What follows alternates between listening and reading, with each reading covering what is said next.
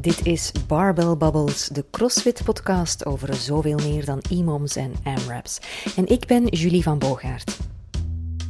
Ja, deze keer gaat het echt wel over veel meer dan e-moms en AMRAPs. Onder meer over de bicepsomtrek van communistische arbeiders en over middeleeuwse castraties.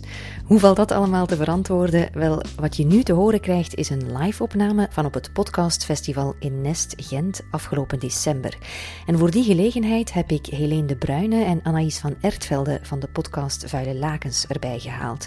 Aanleiding was een column van Helene, waarin ze toch wel enige bezorgdheid uitte over de obsessieve manier waarop jonge mannen in fitnesscentra vandaag bezig zijn met hun uiterlijk. Mannen zouden in de huidige fitnesscultuur steeds meer onder druk komen te staan om te voldoen aan een nieuw schoonheidsideaal, namelijk om er afgetraind en gespierd uit te zien. Het leek me wel eens interessant om hierover in gesprek te gaan en te kijken hoe het zit met lichaamsbeleving in het crossfit-wereldje.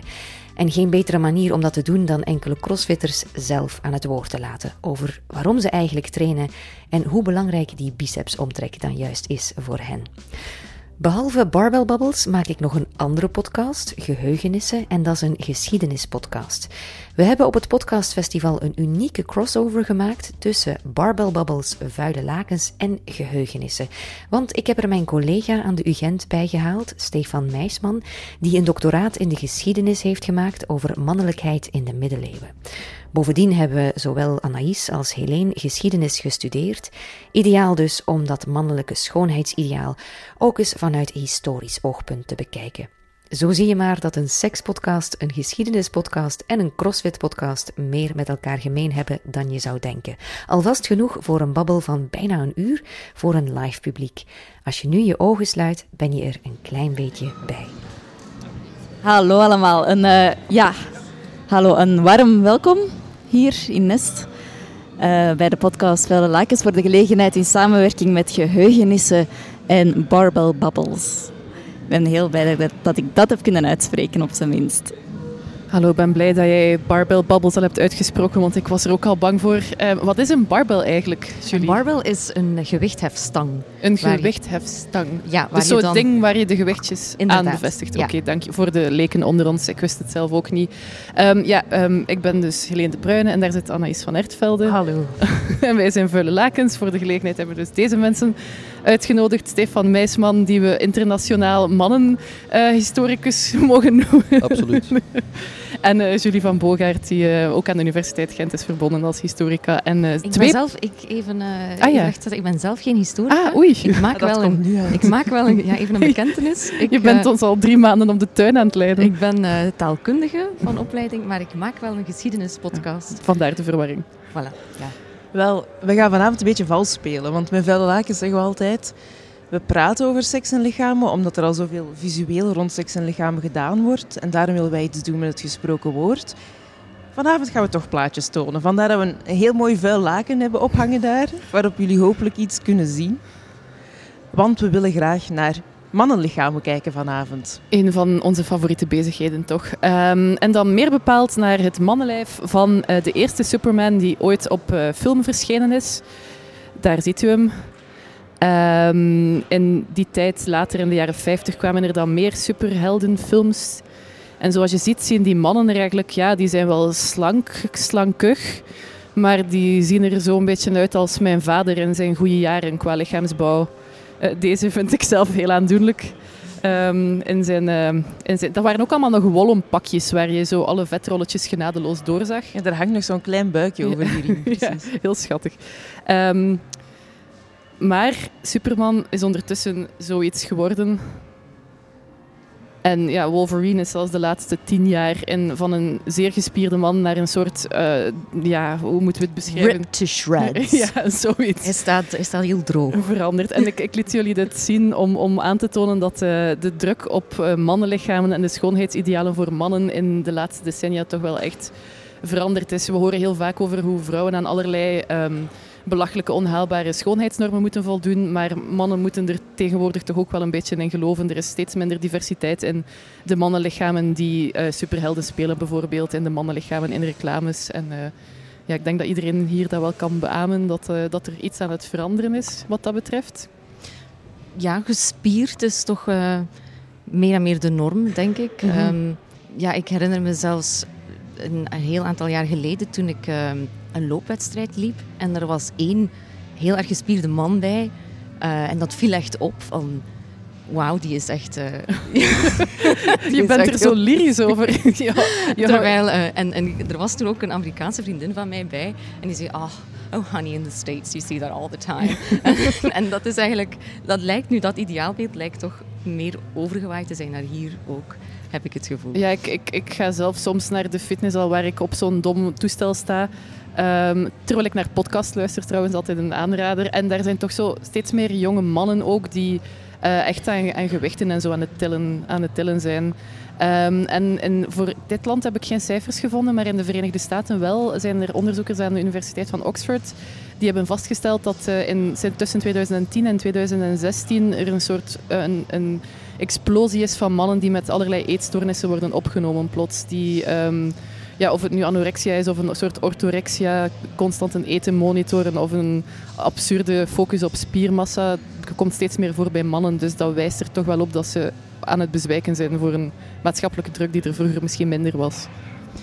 Ja, al die onheilstijdingen te spijt, uh, wat ik toch eens dan uh, ja, met, wat, ik weet niet, Helene, of je dan die mannen alles hebt aangesproken in de fitness. Heb je al eens met hen gepraat over waarom ze dat doen en uh, uh, nee, wat dat hun beweegredenen dat zou ik eigenlijk eens, eens, moeten doen. Maar het is niet, nu inderdaad klinkt het alsof van, oh nee, de fitness maakt de jeugd kapot en jongens kijken alleen nog maar in de spiegel en gaan allemaal in, in klinieken eindigen met eetstoornissen. Maar het is gewoon, terwijl sporten ook gewoon leuk en gezond kan zijn natuurlijk. Maar er is een soort nieuwe cultus van het mannenlichaam. En wat ik wou zeggen was, uh, ja, ik heb wel uh, zulke mannen dan eens aangesproken, want uh, ik, ik, ken dat, niet misschien dat soort mannen dat jij in de gewone traditionele fitness uh, ziet vrij goed. Maar uh, ik ben zelf al een vijftal jaar een vrij fervent crossfitter. En ik maak dus ook een podcast over crossfit. En wat is dat, crossfit? Want ik heb eigenlijk nog altijd geen wel, idee na drie maanden. Ze heeft, ze heeft het al twee keer uitgelegd. Maar. dat blijft eigenlijk een moeilijke vraag om te beantwoorden. Um, crossfit is een trainingsmethode en een sport gebaseerd op drie hoofdprincipes. Namelijk dat je aan uh, dat je functionele bewegingen doet aan hoge intensiteit en steeds op een gevarieerde manier. Dus je doet eigenlijk nooit dezelfde routines of dezelfde workouts. Hoge intensiteit wil zeggen dat je ja, in het rood gaat qua hartslag of, of ja, jezelf um, uit je comfortzone. Ik heb gehoord dat dat uh, het meest gehate woord, een van de meest gehate woorden van het jaar is uh, genomineerd. Um, en, en het functionele wil dan zeggen dat je bewegingen gaat doen die, eigenlijk, ja, die je in je dagelijkse leven uh, ook nodig hebt. Um, waar het niet dat wij nu in een zeer uh, doorgaans een heel sedentair leven leiden en niet zoveel dingen moeten optillen bijvoorbeeld of, of niet, niet veel uh, hoeven uh, mm -hmm. ja, te lopen.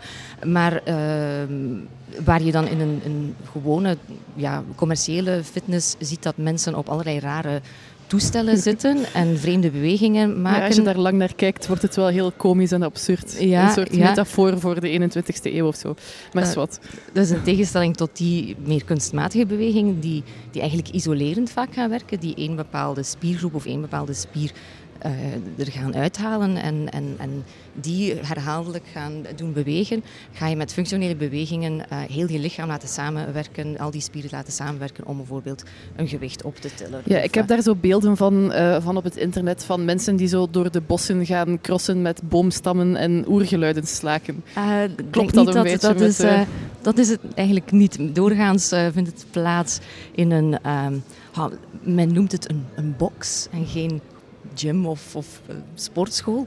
Omdat het meestal zo, ja, in, een oude, in een vroegere fabriek of in een uh, oude garage. Het is zo'n beetje, het heeft zoiets uh, ja, ruwers. Um, en het soort van bewegingen die je dan doet, het zijn eigenlijk ja, gymnastiekbewegingen, zoals je optrekken aan een rek of in de ringen, allerlei dingen doen. gewichthefbewegingen, dus olympisch gewichtheffen, clean and jerk en snatch powerlifting bewegingen, uh, allerlei andere ja, zware dingen. Dat, dat, behoeft al wat toelichting. Een kleine demonstratie misschien. Ja, dat is wel het moment, ja. Maar zou je zeggen dat het dan minder de bedoeling is om, om, om dat perfecte lijf te krijgen, dat je zo uh, ja. mee kan pronken in een t-shirt en gewoon om de ja, beweging eigenlijk te doen? Het, het hoofddoel is om om beter te leren bewegen en, en het lichaam sterker te maken en functioneler, functioneler en performanter te maken. Ehm, want het, het, achterliggende idee is uh, het idee van uh, general physical preparedness. Dus preparedness voor wat? Voor de nakende oorlog? Wel, dat kan gaan van, ja, dat, dat, kan, dat kan gaan van extreme ja, rampen. Of, uh, er, zit ook, er, zit ook, ja, er zijn ook wel linken met, met ja, hoe militairen en, en politieagenten getraind moeten zijn en voorbereid zijn op, op onverwachte uh, ja, Is de stichter van de CrossFit-beweging ook trouwens geen ex-militair of ex-politieman? Hij, heeft, hij is trainer geweest voor de police department in, in ergens in Californië. Dus daar zijn zeker en vast er zijn, wel verbanden mee. Dus net zoals ja, een militair of een politieagent of een brandweerman voorbereid moet zijn op het ergste, moet je eigenlijk ook in je leven. Uh, Oei, nu voel ik me heel onvoorbereid voor alle dus, rampen. Dus, voordat je denkt dat het, dat het gaat om zo van die survivalists of zo, die, die je klaar zo. Maar, maar om het, uh, dat kan gaan van, ja, je mist de bus of je, bent, je staat op het punt je trein te missen en je moet een spurtje trekken en je moet dan... Uh, je loopt naar huis. Eigenlijk, of, of om een voorbeeld te nemen uit mijn eigen leven gegrepen. Ehm, bij ons op het werk, Stefan, ik kan het beamen, hebben wij zo een subwell systeem voor het water. En ik, de meeste mensen vinden dat vreselijk als dat leeg is en ze moeten daar dan een nieuwe container op zetten. En dan doe jij dat voor mij is dat Voor mij is dat feest. En ik ben blij dat ik dan nog eens een beetje kan bewegen. Dat ik eens, uh, dat ding, ik clean dat ding gewoon. En ik, dus dat, ik ruk dat met een agressieve beweging van de grond en ik zet dat erop. Terwijl dan soms... Uh, een, een, een nieuwe, uh, nieuwe doctoraatstudent of zo dan binnenkomt van ah, kun je mij eens helpen daarmee? En dan uh, Stefan kijkt uh... ja als ongetrainde mannelijke bureaugenoot sta ik dan huilend toe te kijken en dan druip ik af ja. Um, maar om, om ons duidelijk te maken dat crossfitters geen rare mannen zijn die zich in bossen verschansen zich klaarmakend voor, de, voor het einde van de wereld ben je er met een paar gaan praten. Misschien moet er dus eentje laten horen. Ja um, de eerste die ik wil laten horen dat is Kevin Segers. Die is coach bij CrossFit Gent. Um, en die is ook met CrossFit-wedstrijden bezig, want je kan er ook competitief in uh, aan sport doen. Um, en het interessante daaraan is dat Kevin eigenlijk voorheen gewone fitness en eigenlijk bodybuilding gedaan heeft. Hij had eigenlijk ambitie om uh, aan bodybuilding-wedstrijden mee te doen. Dus hij kan eigenlijk wel heel goed die twee uh, werelden tegenover elkaar zetten. Ja, ik zal het even aanzeggen. Ook voor de luisteraars is heel mooi. Op de achtergrond van het interview hoort u een soort... Um, het is ja, opgenomen in de box. Er zijn en, allerlei mannen geluiden aan het uitstoten. Dus um, je krijgt een beetje een idee van de sfeer daar. Um, wacht hoor, play. Ik heb niet alleen nog nooit met een PowerPoint gewerkt, maar ook nog nooit met iTunes. Als je bodybuilding doet, dan denk je echt aan hoe dat, hoe dat je lichaam eruit ziet. Maar zij de deels bezig met wat je kunt, omdat er zo wat ja, een beetje macho-oefeningen bestaan in de wereld. Zoals bijvoorbeeld benchpress of zo. dat, zijn, dat, dat, zijn de, allez, dat is de oefening dat iedereen veel gewicht op wil kunnen doen. Dus dan gaat het wel over wat er op de bar zit? Ja, dan, dan zie ik vooral dat er veel macho-gedrag in zit. En uh, dat ze eerder slecht bewegen in plaats van goed leren benchpressen bijvoorbeeld. Uh, dus als je die twee werelden met elkaar vergelijkt, wat zijn zo de grootste verschillen voor jou? Uh, ik denk vooral mentaliteit. Ik denk dat in de bodybuilding en fitnesswereld uh, grotendeels uh, de ego's boven de mensen overstijgen. Terwijl als je naar CrossFit overgaat, zeker vanuit die wereld, is dat een van de eerste dingen dat je leert, is dat je jezelf soms een beetje moet overstijgen, dat er belangrijkere dingen zijn dan uzelf. En daar worden we wel mee geconfronteerd, vind ik. Belangrijker dingen dan jezelf, wat bedoel je daarmee? Ja, bijvoorbeeld uh, ja, hoe, hoe dat andere mensen tegen u zijn. Of um, realiseren dat als je ongezond bezig bent, dat je soms een stap moet achteruit zetten voor te werken aan de basis. Om dan daaruit verder te groeien. In plaats van altijd te denken aan het gewicht dat op de bar zit of hoe dat je eruit ziet. Uh, ik heb ook gemerkt als je het esthetische meer los begint te laten. Als je minder denkt dat je, dat je eruit ziet dat je lichaam performanter wordt. En dat je de look begint te krijgen hoe dat je lichaam er zou moeten uitzien als het gemaakt is door de natuur, zo gezegd. Als je let op je eten en je beweegt goed en efficiënt en je hebt verschillende componenten in je trainingsregime die ja, meer vlakken ongeveer bedekken, dat je dan een natuurlijker lichaam krijgt. Ben je dan nu eigenlijk meer tevreden met hoe je eruit ziet dan toen je bodybuilding deed? Ja, 100 procent. Ik heb, mijn vetpercentage is geen 6%, mijn vetpercentage is nu rond de 9 à 10%. Maar uh, ik hou dat puur, puur bij voor competitieve doeleinden, omdat dat zo ongeveer de richtlijn is. Maar Dus daarvoor had je een lager vetpercentage, wat in de bodybuildingwereld zeer begeerlijk is. Maar dat, dat interesseert je niet meer. Vroeger wel veel meer. Daar was ik wekelijks daarmee bezig voor te meten en uh, nog meer op thee te letten. En dan minder water beginnen drinken voor ja, minder vocht in je lichaam te krijgen en zo. Denk het laagste dat ik ooit gehad heb was net onder de 7 of zo. Maar dat heb ik ook maar misschien een maandje vastgehouden. Um, maar nu dat je daar minder mee bezig bent, zie je wel dat je, je lichaam er gewoon beter uitziet. Want uiteindelijk is dat ook niet gezond als je zo scherp staat. Um, vaak ook in die fitnesscompetities, ik heb ook veel onderzoek naar gedaan toen, dat, uh, dat is een staat dat je lichaam maar kan aanhouden voor 4, 5, 6 dagen. En dat het, alles daarna, voorbij die periode, wordt echt ongezond, begint je lichaam af te breken, omdat je het vocht niet hebt en het vet, waar je lichaam kan opteren op sommige momenten. Dus, um... dus, eigenlijk is dat helemaal niet zo gezond. Nee, maar die, die mensen die op, die op dat niveau bezig zijn, die weten dat ook. Die kunnen, op, die kunnen gemakkelijk naar een vetpercentage van 8, 9 procent werken. En dan zeggen, oké, okay, binnen twee weken heb competitie, ik ga nu minder beginnen drinken dag op dag, zodat je lichaam daaraan went. Um, dan gaat het over milliliters, 100 milliliter minder per dag. Dat is de laatste twee, drie dagen bijna niks drinken, bijna uitgedroogd zijn, extreme hoofdpijn hebben, slecht slapen. Maar dat zijn allemaal dingen die je niet ziet, want op podium is maar één ding belangrijk en dat is het lichaam. Dus die kunnen dat... Mentaal zijn die ook wel sterk op dat vlak, omdat die moeten leren het esthetische naar boven te brengen en te lachen en er goed uit te zien uit een elke hoek. Ook al zijn ze zo aan het afzien van binnen. Echt? Ja, toch wel. Toch wel. En ik denk dat dat mentaal wel redelijk zwaar is ook. Te vergelijken met onder burpees for time. Behalve dat je nachtslag zo hoog niet is. Even ter verduidelijking. Uh, ik, zie, ik zag een paar mensen ook uh, lachen met de, de oergeluiden uh, die weer klonken. Je stelt je daar misschien van alles bij voor, maar wat er zich eigenlijk afspeelde was... Uh, er was een heel sterke dame bij ons, bij CrossFit Gent, die een uh, kwalificatieronde aan het doen was voor een wedstrijd. En zij was het die zo hard werd aangemoedigd door al die mannen. Dus dat, dat schetst een beetje een andere context misschien toch. En 100 burpees for time, Julie? Uh, de burpees uh, zijn ja, een uh, bekende oefening in CrossFit, zeer gehaat door de meeste mensen en bestaat er eigenlijk uit dat je neerwerpt op de grond, je terug opduwt en dan recht springt. En ah ja, ja. Klinkt als een kwelling. En dat doe je dan ja, 50 keer wel, nadat je ook al 50 keer een uh, Ik vind het interessant dat de man die interviewt zegt van om een nat zo natuurlijk mogelijk lichaam te hebben, mm. moet ik heel veel trainen. Ja, maar wat, wat wij, hoe wij nu vandaag eigenlijk leven, een hele dag op een stoel zitten en mm. met een auto rijden, uh, ja, haast niet bewegen, dat is eigenlijk heel onnatuurlijk.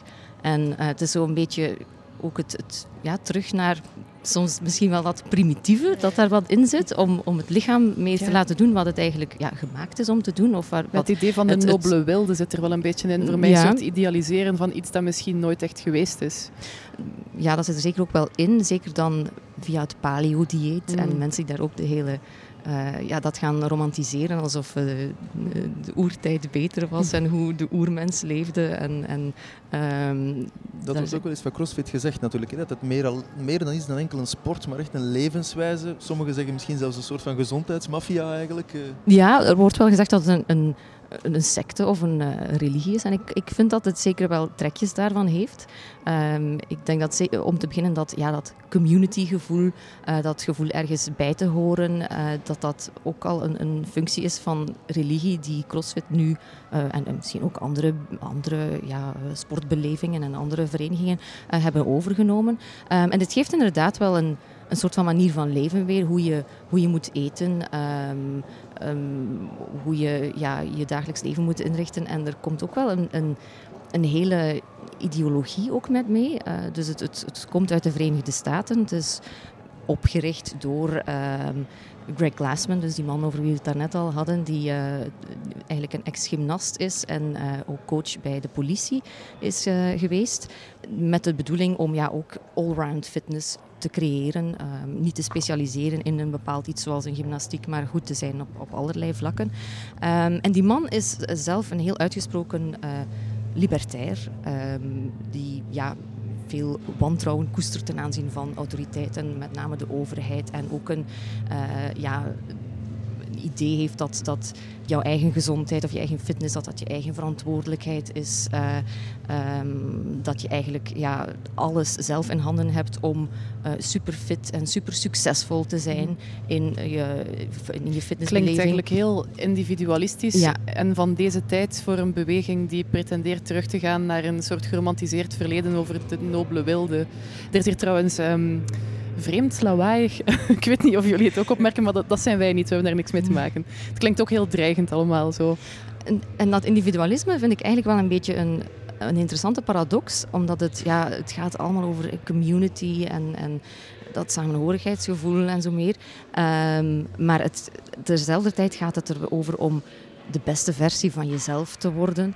Ehm, en je, je gaat trainen om zelf beter te worden. En het gaat in feite niet om eh, ja, in competitie treden met andere mensen, maar je wordt tegelijkertijd wel aangemoedigd om jezelf met anderen te vergelijken, om, eh, om zo ja, inspiratie of motivatie op te doen om ook even goed of even sterk te worden als die persoon naast Het is jou. een heel libertaire ideologie uit een Het land zonder sociale zekerheid, heb ik de Ja, ja, ja, ja want eh, dus die Greg Glassman gebruikt eigenlijk ook het CrossFit-platform, eh, die CrossFit-website, ehm, om zijn ideeën, zijn libertaire ideeën aan de wereld te verkondigen. Dus op, eh, daar worden normaal gezien eh, workouts op gepubliceerd, maar dan op rustdagen worden er allerlei artikels op gepubliceerd met toch wel een, een politieke inslag over, ja, bijvoorbeeld een artikel over gezondheidszorg, waar, eh, eh, waar heel duidelijk blijkt dat die... eh, ja, geen voorstander is van publieke gezondheidszorg. Want het is je eigen taak om voor jezelf te zorgen. En, en ik die zoveel mijn best doe om gezond te leven, eh ga toch niet eh, voor, voor iemand die ja, ervoor kiest om ongezond te, wezen, om te ja, roken. te en, en, laat die dan maar- en dus dat, dat lichaam, dat, dat gezonde, afgetrainde lichaam, is ook zo een, een toonbeeld van eigenlijk je, mor- je morele karakter, of je, je, ja, je karakter, je doorzettingsvermogen, je inzet. Ehm, en, en dus ja, Ik denk dat daar straks nog een paar kanttekeningen bij gaan plaatsen. Maar je hebt nog iemand anders geïnterviewd ook. Ik heb nog een paar andere mensen ook aan het woord gelaten over eh, waarom ze eigenlijk aan CrossFit doen. Ehm, en ja, er zijn eigenlijk heel veel diverse redenen Excuses voor. voor de screensaver. Ehm, Zo, nog geen jaar, nog net geen jaar. En toch al eh, competitief bezig. Ja, ja, ja. Nu mijn eerste qualified voor Dutch Throwdown meegedaan. En kijken waar dat we stranden.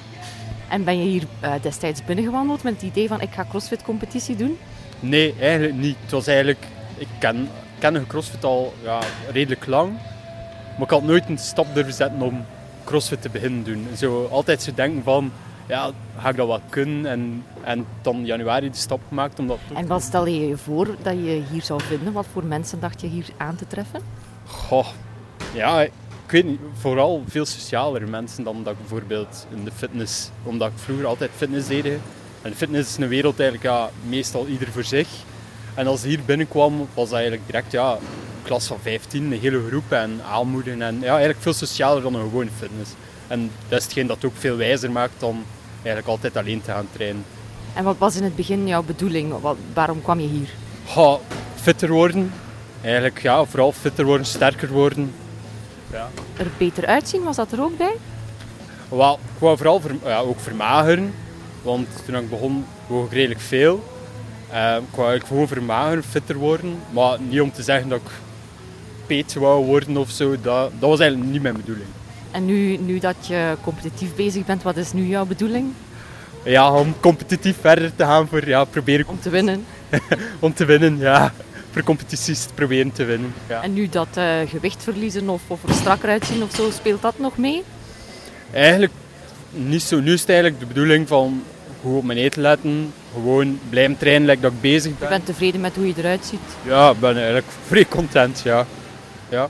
Ten eerste ja, gewoon uw conditie onderhouden, ook het eh, sociaal contact. Dat zijn ja, twee voornaamste dingen, denk ik. En vind je het ook belangrijk dat je daardoor er op een bepaalde manier gaat uitzien? Dat je er eh, gespierd uitziet daardoor?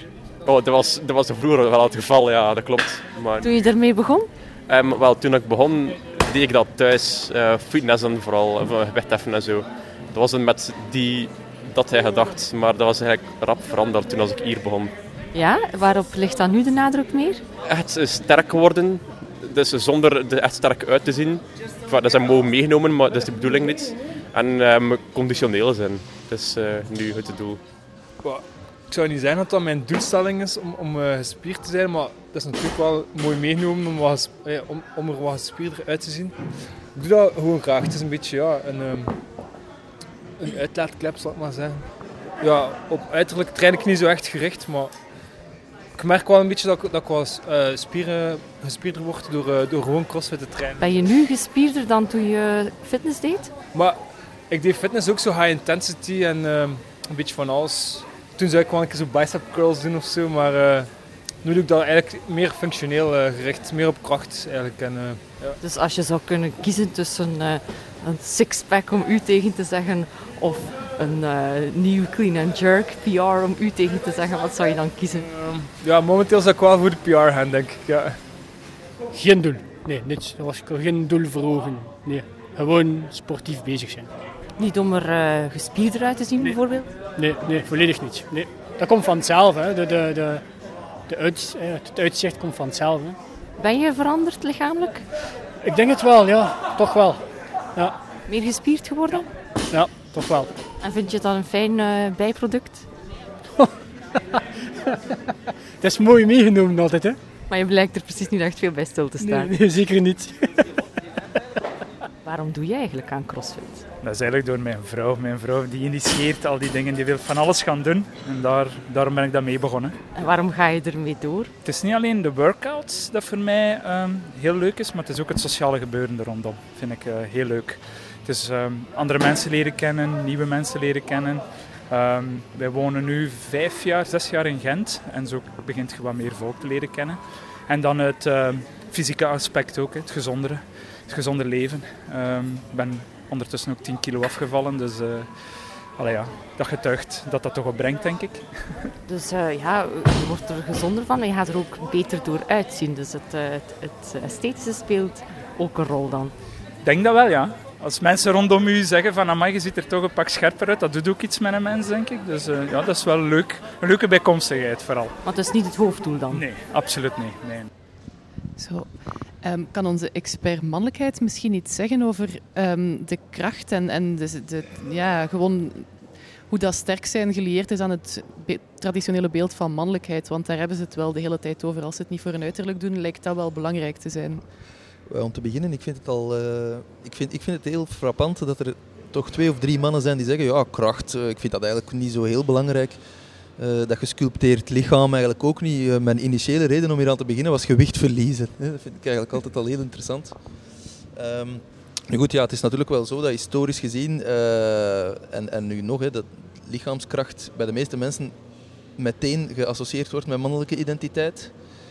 En als we het over gender hebben, hè, wat dus wat de sociaal-historische categorie is eigenlijk die verbonden wordt met, met een geslacht, man zijn of vrouw zijn, eh, ja, dan is eigenlijk het enige dat biologisch overeind blijft, dat echt specifiek een, een onderscheid maakt tussen mannen en vrouwen, is nu eenmaal biologisch de neiging om meer spiermassa te gaan ontwikkelen eigenlijk aan het mannenlichaam. Dus vandaar komt die associatie oorspronkelijk natuurlijk. En denk je dan dat het misschien, ik ben nu maar aan het freewheelen hoor, dat in tijden dat mannelijkheid niet meer zo belangrijk is, dat de, vader, de man niet meer de pater familias en de kostwinner is, dat dat wel iets is waarin ze zich wel nog kunnen onderscheiden, omdat dat verschil er nu eenmaal is? Ja, ik, ik geloof zelfs dat er wel wat onderzoek gedaan is, ook voor, de, voor, de, voor onze huidige samenleving. Hè, en dat inderdaad wel beweerd wordt. Nu, dat is natuurlijk zo'n beetje een factoid. Dat wordt aangehaald als iets, eh, allee, als een verklaringsgrond. Maar, en dat is dus inderdaad dat wanneer men bijvoorbeeld naar de lagere sociaal-economische klasse gaat kijken, waarbij de man het sowieso moeilijker heeft om zich echt als de broodwinner te gaan opwerpen binnen een gezin, dat dan sport bijvoorbeeld inderdaad een manier kan zijn eh, om zich toch als, eh, ja, als een echte man te gaan onderscheiden, zogezegd. Ja. Nu moet ik wel zeggen dat CrossFit wel meer een middenklasse sport is. Of een, een- ja, wordt wel eens gezegd, zeker aan de- in de VS, dat het redelijk elitair is. Je ziet daar bijvoorbeeld geen, of heel weinig zwarte atleten, ook op de CrossFit Games. Want je hebt ook de Ja, maar het zal wel een middenklasse zijn die gestudeerd heeft. Geen, ik denk dat het dan meer om... Een om- gegoede middenklasse, die, dat, want een, een CrossFit-abonnement is wel duurder dan een Basic Fit-abonnement.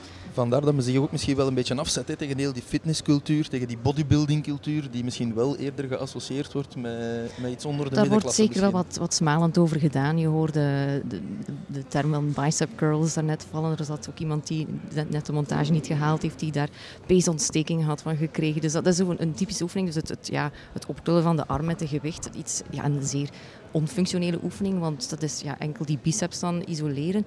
Ehm, en en dat, daar wordt, zo ja, wordt mee gelachen om, om, omdat dat heel de bodybuildingwereld eigenlijk in het belachelijke trekt en die manier van trainen. We hebben al veel gehoord over gezondheid ook in de verschillende stukjes.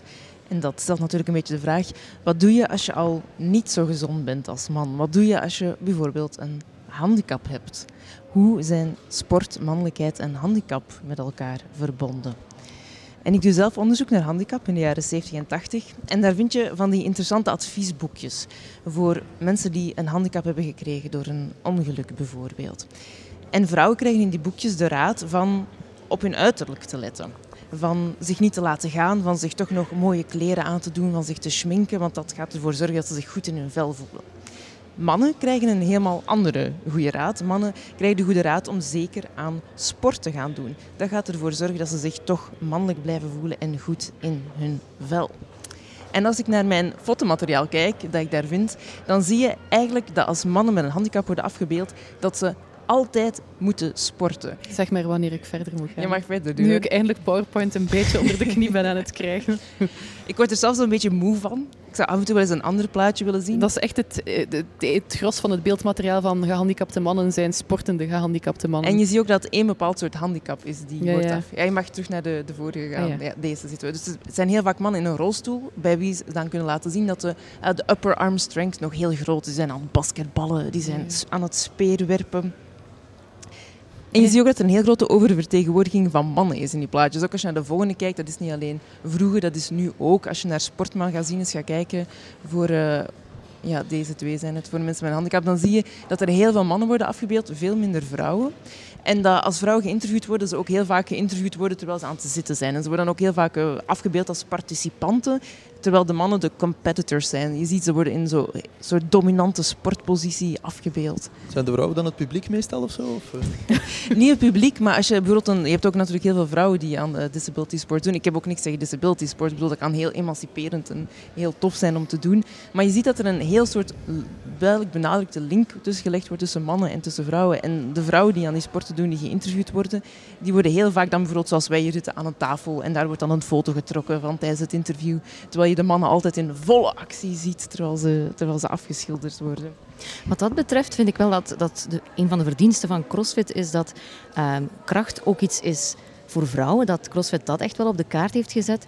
Ehm, als ik kijk naar waar ik train, is het ongeveer een 50-50 eh, ver- procent verdeling tussen mannen en vrouwen die daar trainen. Dat, is ook, eh, dat zijn ook de cijfers wereldwijd voor CrossFit.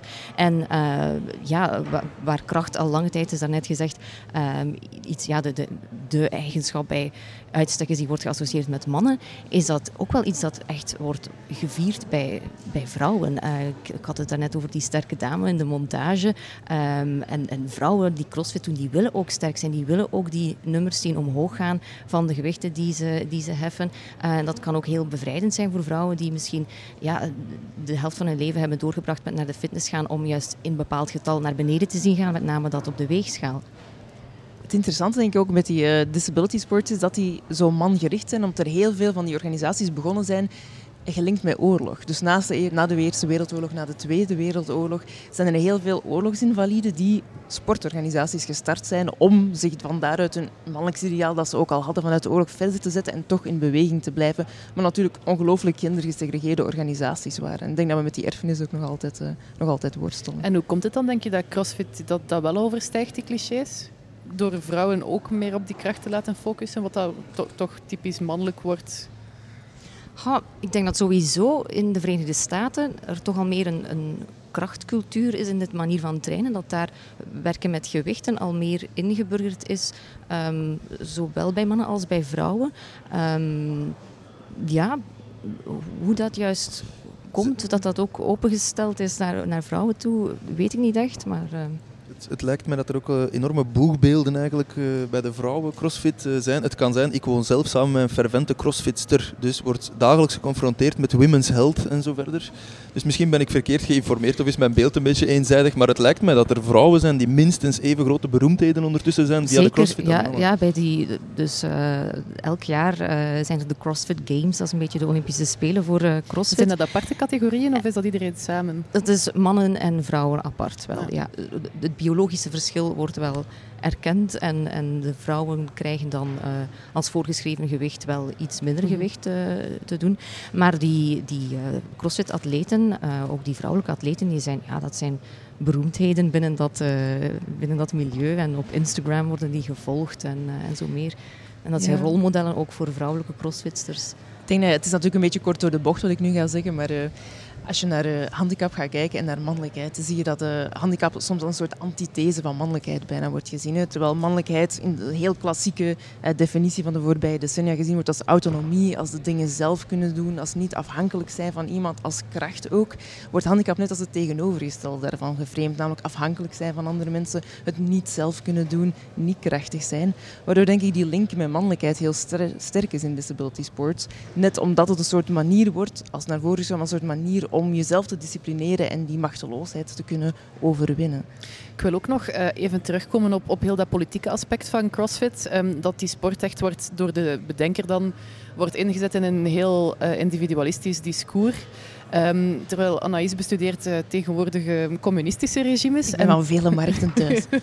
en daar is sport ook wel heel belangrijk, terwijl die ideologie totaal anders is. Ja, het was omdat je die uh, inderdaad in de voorgesprekken die we hadden had, had over die ideologie, wat ik heel uh, interessant vind. Maar dat ik inderdaad erbij dacht van ja, dat is natuurlijk niet iets alleen zo'n lichaamscultus die gebeurt in een neoliberale meritocratie waarbij we op het individu gericht zijn. Dat gebeurt ook bijvoorbeeld in communistische landen. En ik heb daar nog één plaatje voorbij. Het volgende, nog wacht het volgende. Wacht hoor, ja, ja. dit, is, uh, dit is er eentje. Um, ik lees geen Russisch, waar er staat onder... Als je net zo gespierd wilt worden als ik, moet je trainen. En, en wie is ik? Is een soort Uber-arbeider. Um, ja. Voor de luisteraar thuis, um, je ziet een, een man met een enorme... Echt werkelijk enorme biceps en een klein jongetje uh, dat daar bewonderend naar staat. Het is een beeld uit 1951 trouwens. Want daar heb je natuurlijk het idee van uh, de productieve arbeider. En de productieve arbeider moet fit en krachtig van lichaam zijn, want anders kan hij niet mee in het arbeidsproces stappen.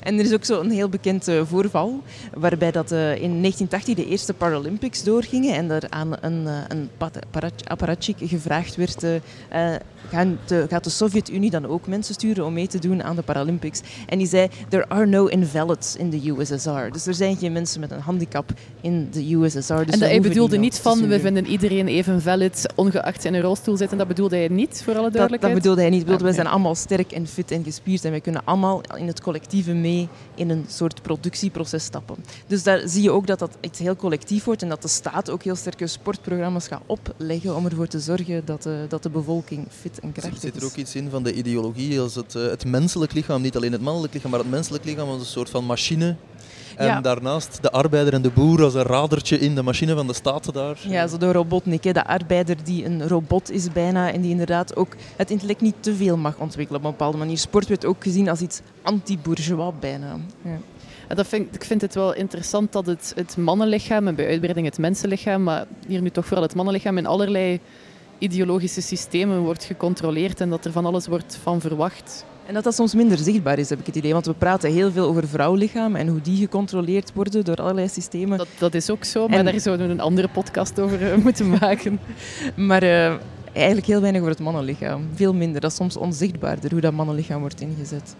Wat ik ook wel interessant vind, is hoewel de twee ideologieën heel erg tegengesteld zijn, dat er in allebei wel een heel sterk patriotisch aspect ook zit. En dat is bij CrossFit eigenlijk ook wel zo. En dat sluipt zelfs ook in, uh, binnen in Europese boksen die helemaal niks hebben met bijvoorbeeld Memorial Day, uh, die in de Verenigde Staten uh, elke laatste maandag van de maand mei wordt gevierd en waarop gesneuvelde militairen worden geëerd en herdacht. En het is, ja, CrossFit is een beetje zoals een religie, dus het is een soort van feestdag op de kalender van de CrossFit, want op die dag wordt er altijd een zogeheten hero workout gedaan. hero workouts zijn genoemd naar gesneuvelde militairen en dan, is het, dan wordt traditioneel Murph gedaan. Dat is een workout die bestaat uit één mijl lopen, uh, je 100 keer optrekken, je 200, 200 push-ups doen, 300 squats en dan nog eens een mijl lopen. En de echten doen dat met zo'n een, een, zware vest aan. En een, met een militaire rugzak vol proviant. Wel ja, met, uh, dus een, om nog ja, het gewicht ook mee te moeten tornen.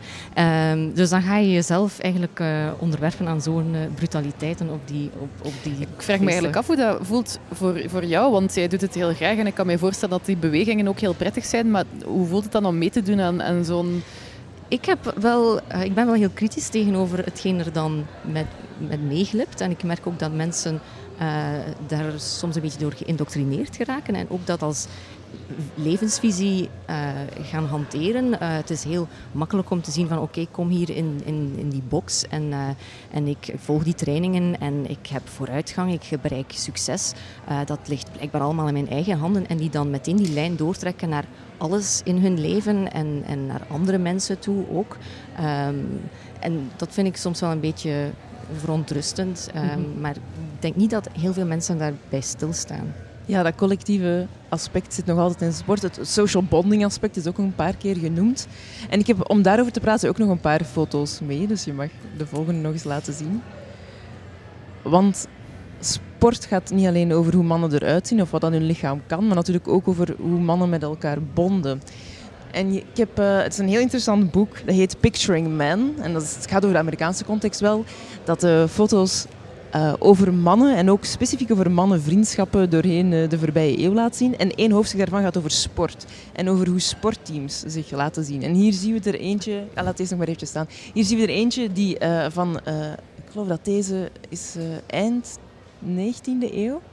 En wat, wat, zijn dat doedelzakken die aan hun voeten liggen? Of, ik zie niet van. Ik denk dat het baseballbeds zijn die aan hun voeten liggen. Ja, ja. En dit is zo'n hele reeks van die foto's ik had er nog veel meer mee kunnen brengen. Ik vind ze heel mooi, waarbij dat je ziet dat die mannen ontzettend dicht op elkaar altijd staan. Ja, als je dat nu zou doen op, in een sportclub, zou je al verweten worden dat je een homo bent en zou niemand nog naast je durven douchen, denk ik. Cristiano Ronaldo misschien.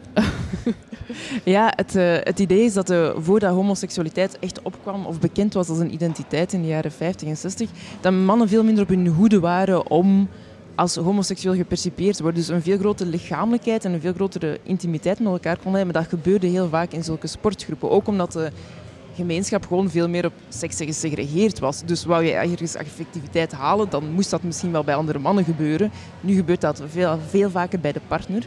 Toen gebeurde dat vaak in mannelijke groepen onderling. Um, ik heb een stapje vooruit. Ah, ja. Hier zitten we na de Tweede Wereldoorlog. Het is allemaal zo flink ver van elkaar plots. Ja, en er zit op, opeens allemaal een stukje. Het is nog altijd wel echt een team dat je ziet. Er is weinig onderlinge... Hele korte broekjes ook, valt mij op. Dat valt jou weer op, natuurlijk. uh... Ik vind dat de korte broekjes moeten terug. Ik vind dat eigenlijk ook. Laten we daar in CrossFit is dat een heel groot verschil. Die mannen hebben wow, allemaal zo'n baggy, lange We zijn mannenlichamen aan het objectiveren. En die vrouwen hebben zo'n Dat mogen we niet doen. Interventie. Interventie. En dan heb ik er eentje ingepakt die helemaal niks, niet in het boek staat. Niet van Picturing Man. Maar ik heb er eentje van de Rode Duivels ingeplakt. Omdat ik dacht... Het contrast, ik zal dus nog eens... Uh, het contrast is groot tussen waar we hè, vertrokken zijn hier en waar dat deze echt als individuen stoere mannen poserend. Dat is natuurlijk waarom dat wij nooit een groot toernooi gaan winnen. Hè. Ze moeten meer aan male bonding doen en uh, over elkaar buitelen in de kleedkamer. En kortere broekjes aandoen. Om te beginnen, hè. Ja.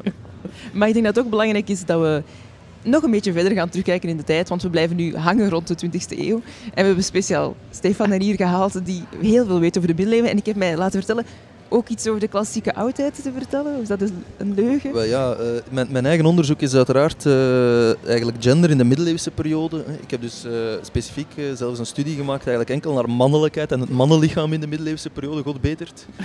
en ik heb daarbij gefocust... Vertel ons alles. Ja, ja het, het interessante is natuurlijk dat mannelijk lichaam uiteraard ook in die periode wel belangrijk was. En men had daar wel aandacht voor, om esthetische redenen ook, gezondheidsredenen, eh, een medische interesse bijvoorbeeld, hoe het lichaam ineenstak. Uh, maar vooral, en, en dat leunt mooi aan wat we hier vandaag over CrossFit ook al gehoord hebben, men geloofde eigenlijk dat het lichaam vooral een reflectie was van iemand zijn persoonlijkheid. Hè? Iemand zijn karakter eigenlijk. Hè? En uh, dus ja, dat is eigenlijk de dag van vandaag gewoon niet verdwenen. Hè. Dus bijvoorbeeld die neoliberale self-improvement cultuur in, uh, in de crossfit, dat is eigenlijk gewoon net hetzelfde. Hè. Um, nu, wat wel uh, um, heel interessant is, is natuurlijk dat heeft een hele logische link met de realiteit in die samenleving. Kracht was belangrijk omdat ja, een ridder direct nut had van zeer sterk te zijn. Uh, een gezonde boer met veel spierkracht ook wel iets betere kansen in het leven had gemiddeld. dus dat is helemaal logisch. en we hebben bijvoorbeeld ook in de bron een hele mooie voorbeelden van mannen die die uh, om een of andere reden falen om hun spierkracht in te zetten en die dan weggezet worden als helemaal voor te verwachten natuurlijk zwakke vrouwen of zwakke kinderen bijvoorbeeld. Dus uh, het is zeker belangrijk. Maar wat interessant is, is dat minder dat gesculpteerd extreem mannenlichaam belangrijk was. Men had er eigenlijk niet zoveel aandacht voor. Wel het gelaat van de man, het gezicht. En eigenlijk zowel bij mannen als bij vrouwen, maar toch ook echt heel, heel duidelijk bij dus mannen. geen uitbundige beschrijvingen van bicepsen die speren werpen en zo? je niet je bronnen? Ja, genoeg. nee, nee. eh, nu, eh, ja, ik, heb natuurlijk, ik, ben, ik ben historicus, hè, dus ik heb eh, zelf veel minder beeldhouwwerken of kunstwerken of zo verder eh, bestudeerd. Dus vooral tekstmateriaal, wat de meeste mensen misschien een beetje saai vinden. Eh, maar eh, ja, ik denk dat iedereen dat wel weet, hè, dat er een enorme switch geweest is van de klassieke kunst van het antieke Rome, het antieke Griekenland, dat iedereen kent. Hè, dus enorm gespierde mannen, zo letterlijk en figuurlijk bijna. eh, tegenover in de middeleeuwen ja, is dat eigenlijk compleet verdwenen. Hè. Ook in de beeldcultuur bijvoorbeeld. Eh, opnieuw gelinkt aan een sociale realiteit. Men wist eigenlijk nauwelijks hoe dat de buurman eruit zag, want ze waren constant bedekt. Hè. Dat is echt zo, mannen en vrouwen. Eh, en dan, eh, ik heb daar ook misschien wel wat prentjes van mee. Ik weet niet of dat ze eh, op de Ja. USB staat. Dus Ja. hier hebben we zo'n typisch prentje van hoe dat middeleeuwse mannen. En hier hebben we de keizer Frederik Barbarossa. Hè. Dus een extreem belangrijk man. Smalle En- schoudertjes wel zeer smalle, zeer smalle schoudertjes, ondanks dat. En ik heb het fragmentje dat eigenlijk deze, de- deze, deze afbeelding begeleidt, eh, is, is gekopieerd. Hè. En dus men gaat door en door over wat een ongelooflijk gelaat dat hij had. Mooi haar, delicate lipjes, een niet te grote mond, zeer helder en vrolijk, sneeuwwitte tanden, wat eigenlijk niet, dat zal zeker niet waar geweest zijn in de middeleeuwen. Eh, een melkkleurige huid, maar dan toch ook vrij brede schouders, Helene. Ah, eh, ja, zegt de commentator bij deze eh, afbeelding. Een sterke bouw en stevige dijen en fenomenale kuiten had hij blijkbaar ook. Dus dat is ook wel interessant. Hè? Dus, dus bij de keizer werd het dan wel beschreven? Ja, bij de keizer wordt het beschreven, maar men had veel meer aandacht hoe de zijn gelaat er eigenlijk uitzag. Hè? Ja, dus dat is wel, wel interessant. En, en het feit dat er meer aandacht aan het gelaat en aan de, de, de ziel en dat dat een reflectie van het innerlijk is, heeft dat iets te maken met de alomtegenwoordigheid van de, van de katholieke kerk? Ja, uiteraard. Hè. Ja, het is die joods-christelijke traditie natuurlijk en die cultuur die daarvoor iets tussen zit. Eh, al om te beginnen natuurlijk, één, in het afwijzen van lichamelijkheid voor een groot deel. En twee, natuurlijk ook die preutsheid eh, in die cultuur, waardoor dat men dus echt wel gewoon de facto constant bedekt was eigenlijk door, door, kledij. Hè. Het gaat zelfs zo ver dat bijvoorbeeld in monastieke gemeenschappen, dus in kloostergemeenschappen, daar waren enkel mannen leefden eigenlijk, hè, doorgaans. Eh, zij verplicht werden van bijvoorbeeld een pij aan te houden op het moment dat zij in bed kropen. Omdat zij in slaap, gemeenschappelijke slaapzalen leefden. En God verhoede moest er toch maar iets zichtbaar geweest zijn natuurlijk. En kulzakken die het kruis benadrukken, dat vinden we dus niet in de middeleeuwen. Eh, dat is eigenlijk van een iets latere periode, dat is de, vroeg, de vroegmoderne periode. Ja, Ja, en dan is houdt heel veel van die schilderijen van Henry VIII, die zo'n enorm kruisdingetje heeft, waardoor... Ja, Dus echt een vooruitwendiging van de zijn- viriliteit ja. eigenlijk. Hè. Dus je kan, Maar dat is van ja, later. dat is echt later, ja. Zijn er nog... pre- eh, Sorry, ik, ja. Eh, ja, er komen nog wel wat prentjes. Ik zal daar kort misschien een beetje eh, bij vertellen. Dus dat is nogmaals eh, ja, onze Frederik Barbarossa. Hier eh, dus een voorbeeldje van hoe die monniken eigenlijk, en, en, en dat is echt wel een beetje een symbool voor de rest van de samenleving ook. Hier hebben we Franciscus van Assisi, een, eh, een, een, een afbeelding uit een klooster, eh, net bezuiden Rome in Subiaco, dat echt tijdens zijn leven nog gemaakt is. Dus dat toont maar hoe dat de man bedekt was. Hè. en hoe de focus op het gelaat lag. En hier, dat is het interessante. Hè? Dus het belangrijk, de, misschien de belangrijkste man in de middeleeuwse cultuur en de enige die overal naakt te zien was, Christus. Hè? Dus hier is een echte middeleeuwse Christus, der- rond 1300. Mhm. Heel mager, hè? uitgemergeld. Men noemt dat ook eens de Dolorosus, dus de, de droevige Christus eigenlijk. Hè? Ja, hier, hier wordt hij gedoopt, dus ook opnieuw zeer mager, eh, Mhm. eh, dus afgebeeld. En Ja, je ziet de ribbetjes Dat zelfs. is al een beetje te ver, daar gaan we dan naar Ah, de ja. castraties. eh, Ah ja, ja. maar dat is voor straks. De castraties krijgen jullie Dus straks. als jullie nog eentje terug wil gaan, Ja, voilà. dit is- is dus een, een, een Christus die echt een atletisch figuur is. En wat is dat? Dit is een Christus uit, eh, van eh Buonarroti, Michelangelo, en, ehm, die dus echt eh, uit de renaissance komt. Dus men herontdekte die klassieke cultuur en ineens mocht Christus terug ook een ongelooflijke spiermassa hebben, blijkbaar. En ineens was het mannenlijf weer ja, belangrijker. Wel ja, of die Christus aan crossfit, dat kan ook. Ik heb eh, die plaatjes van die castraties nu gezien. Nu wil ik er wel meer over weten. Ja, dat is, eh, het is nu niet zo dat dat echt heel vaak werd afgebeeld, eh, castraties, maar dit is dus een, ehm, een, ehm, een glasraam uit een Engelse kerk, waarbij een castratie uit de 13e eeuw, als ik me niet vergis, ehm, of uit de laat 12e eeuw wordt afgebeeld. Hè. Het- Eh, even, waarom werd de man gecastreerd? de man werd gecastreerd omdat hij een schuld niet afbetaald had. Oei. Ja. Dus je had geen eh, zedendelict Nee, nee, nee. Dat dus dat was, met seks nee, te maken. Dus, dus fysieke straffen, omdat het lichaam zo belangrijk was in de middeleeuwen. Men zag het niet, maar het was belangrijk. En eh, vooral omdat het dus geassocieerd werd. En dan eh, maken we de link met de disability studies. Ehm, handicaps waren zeer problematisch. Hè. Een, een oorlogswond kon nog als een soort van medaille van, van, van moed eigenlijk bij- door mannen eh, ehm, eh, ja, gedragen worden, zou men kunnen zeggen. Maar ehm, eh, dus eh, handicaps van bij de geboorte, of zeker handicaps die toegebracht waren door, door een straf, waren zeer problematisch. Hè. En ehm, dus uh, wat we dan zien is dat in het strafrecht net zeer veel lijfstraffen natuurlijk voorkomen, omdat het gewicht van dat soort straffen enorm zwaar was. Hè. En dus castratie kwam voor, maar ook bijvoorbeeld het amputeren van handen en voeten of oren en, en neuzen. Typisch ook straffen aan het, dus waarbij men ingreep op het gelaat, omdat dat constant zichtbaar was natuurlijk. Ja. En dit is dus in een glasraam te zien? Ja, het is, een, het is in een glasraam, omdat um, de je man... Moet wel, je moet wel goed zoeken om de testikels te zien, vind ik. Ja, ja, ze zitten goed verstoken. Maar we wouden natuurlijk die vrome gelovigen ook niet al te duidelijke genitaliën in hun uh, gezicht duwen, denk ze ik. zouden maar eens op ideeën moeten komen, Inderdaad. Natuurlijk. Maar dit is dus uh, eigenlijk een glasraam in een, in een Engelse kerk. Um, omdat nadat de man gecastreerd was, en ik geloof dat ook zijn tong afgesneden was, uh, omdat hij zijn schuld niet terugbetaald heeft, is, um, uh, is dan gebleken dat hij uiteindelijk toch zijn schuld wel betaald had. En dat uh, dus um, hij ten onrechte, ten onrechte dus verminkt was geweest. En dan heeft God zogezegd ingegrepen en heeft men eigenlijk alles hersteld. Dus inclusief mirakel, zijn genitaliën die teruggegroeiden, zijn tong die plots teruggegroeide. En dus het is een enorm mirakel eigenlijk, ja. Ja, leunt dat ook aan bij het idee dat er in de hemel geen mensen met een handicap of ziekte zullen zijn? Dat, dat we allemaal met een perfect lijf naar de wederopstanding dat, gaan? Ja, dat leunt daarmee aan. Ik heb daar zelf ook ooit eens een hoofdstuk in, mijn, uh, in, mijn, in mijn proefschrift uh, over geschreven. Dus daar ging men vanuit dat iedereen terug in de volle glorie ging hersteld worden wanneer men eigenlijk verrees ja, in de hemel. En dat ging me dus heel ver. Er zijn theologische debatten die dan inderdaad gaan. Maar wat gebeurt er dan met misdadigers? Uh, die dan toch na een boete in het vagevuur bijvoorbeeld in de hemel geraken, maar die hier op aarde al een ledemaat kwijtgeraakt waren bijvoorbeeld. Hè. Wel ja, dat groeide dus terug aan hè, op de momenten dat men dus eigenlijk in de hemel uh, geraakt. Hè. Een fascinerende vraagstuk. Dat, mensen, dat ze daar heel ter bladzijden aan wijden aan iets dat voor ons compleet abstract en bizar lijkt. Ja, ja, het ging zelfs zo ver als nadenken over wat gebeurde er met het afknippen van nagels. Haar, dat werd afgeknipt bijvoorbeeld en zo verder. En wat gebeurde er met de gekrompen penissen? Want je vertelde dat dat eigenlijk een, een teken van nobel karakter was. We moeten misschien eerst eens uitleggen hoe het zat met die gekrompen penis. Ja, ja dat is wel uh, een, een, leuke vondst geweest eigenlijk. Hè. Dus in een van die middeleeuwse monastieke bronnen. Ik heb zo'n aantal voorbeelden gevonden. En gaat het dus over uh, monniken. En hier zitten we dus echt dus op die link tussen... Um, het lichaam gezien als een soort van vooruitwendiging van het karakter en van de staat van de ziel. Dus letterlijk een soort van affiche van uw ziel eigenlijk. Uh, en dus een, een, een, vondst van een monnik die, waarvan geweten was dat hij in zijn jeugd van alles had uitgestoken. Hij had er een minnares op nagehouden, hij had kinderen gemaakt, uh, maar dan plots toch het licht gezien. En dan ingetreden in een zeer streng klooster. Um, en dus bij zijn dood en herinner u, hij heeft, ze zijn constant bedekt tijdens hun leven, dus er werd altijd van alles ontdekt op het moment dat men het lichaam bij de dood ontkleedde, het waste om het te gaan begraven. En wat ontdekte men bij deze man? Dat hij kennelijk zijn genitaliën meer leken op die van een zevenjarig kind, zo staat geschreven in zijn biografie, dan op die van een echte man.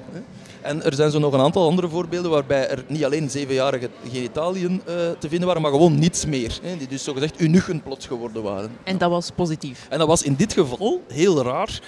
Uh, dus in die streng monastieke context iets positiefs. Hè. Dus een vooruitwendiging van zijn maagdelijkheid, of zelfs eigenlijk een soort van herstelde maagdelijkheid. Eigenlijk, ja. Context is alles. Context is absoluut alles. Dat is misschien de conclusie waar we naartoe aan het werken zijn wat betreft mannenlichamen. Context is alles.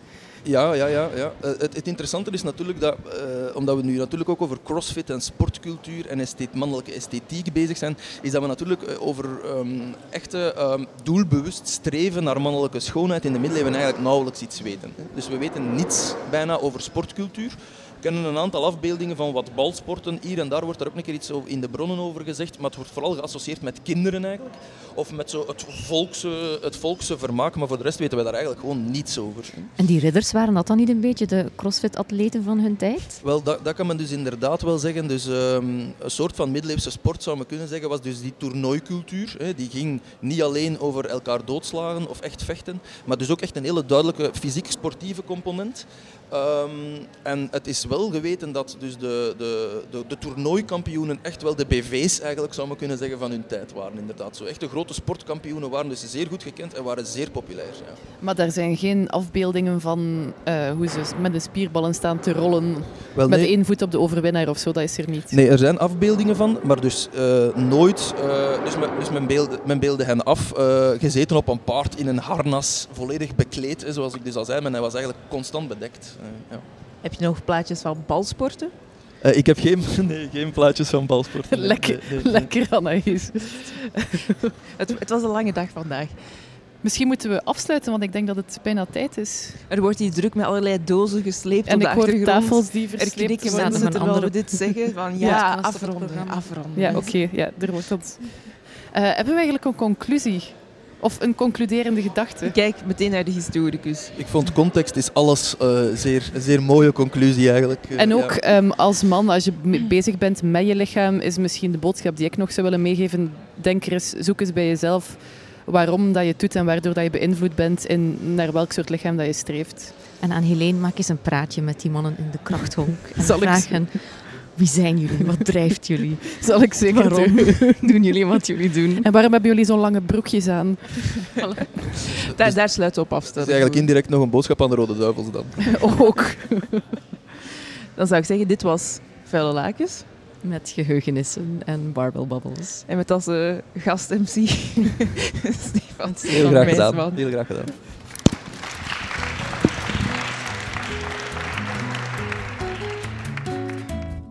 Zo klonk het dus op het podcastfestival in Nest Gent afgelopen december.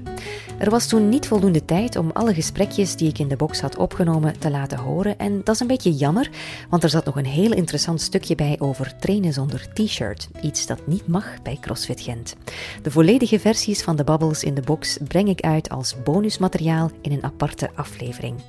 Alle plaatjes die we hebben getoond op het podcastfestival vind je trouwens terug op de Facebookpagina van Geheugenissen. Die verhalen over Preutse monniken en de kuitomtrek van Frederik Barbarossa, kon je die wel smaken? Wel, dan moet je misschien maar eens naar een paar afleveringen van Geheugenissen luisteren. Het is zeker niet het soort podcast voor geschiedenisfreaks die de namen van alle Romeinse keizers perfect in de juiste volgorde kunnen aframmelen. Daarvoor zou ik ook grandioos gebuist zijn. Maar als je je gewoon graag laat verrassen door boeiende verhalen uit het verleden, verteld door gepassioneerde historici, dan moet je zeker eens luisteren naar Geheugenissen. De podcast is net zoals Barbell Bubbles te vinden in zowat alle podcast-apps. Dat geldt trouwens ook voor Vuile Lakens. Veel dank aan Anaïs van Ertvelde en Helene de Bruyne van Vuile Lakens. Ook aan mijn bureaugenoot Stefan Meisman, voor wie ik met de glimlach zware waterflessen zal blijven cleanen. En aan iedereen die heeft meegewerkt aan het podcastfestival. Een speciaal bedankje aan de crossfitters die ik voor de microfoon heb gekregen. Dat zijn Kevin, Dieter, Gunther, Koen, Robin en Gilles. Ik ben Julie van Boogaard en dit was Barbell Bubbles.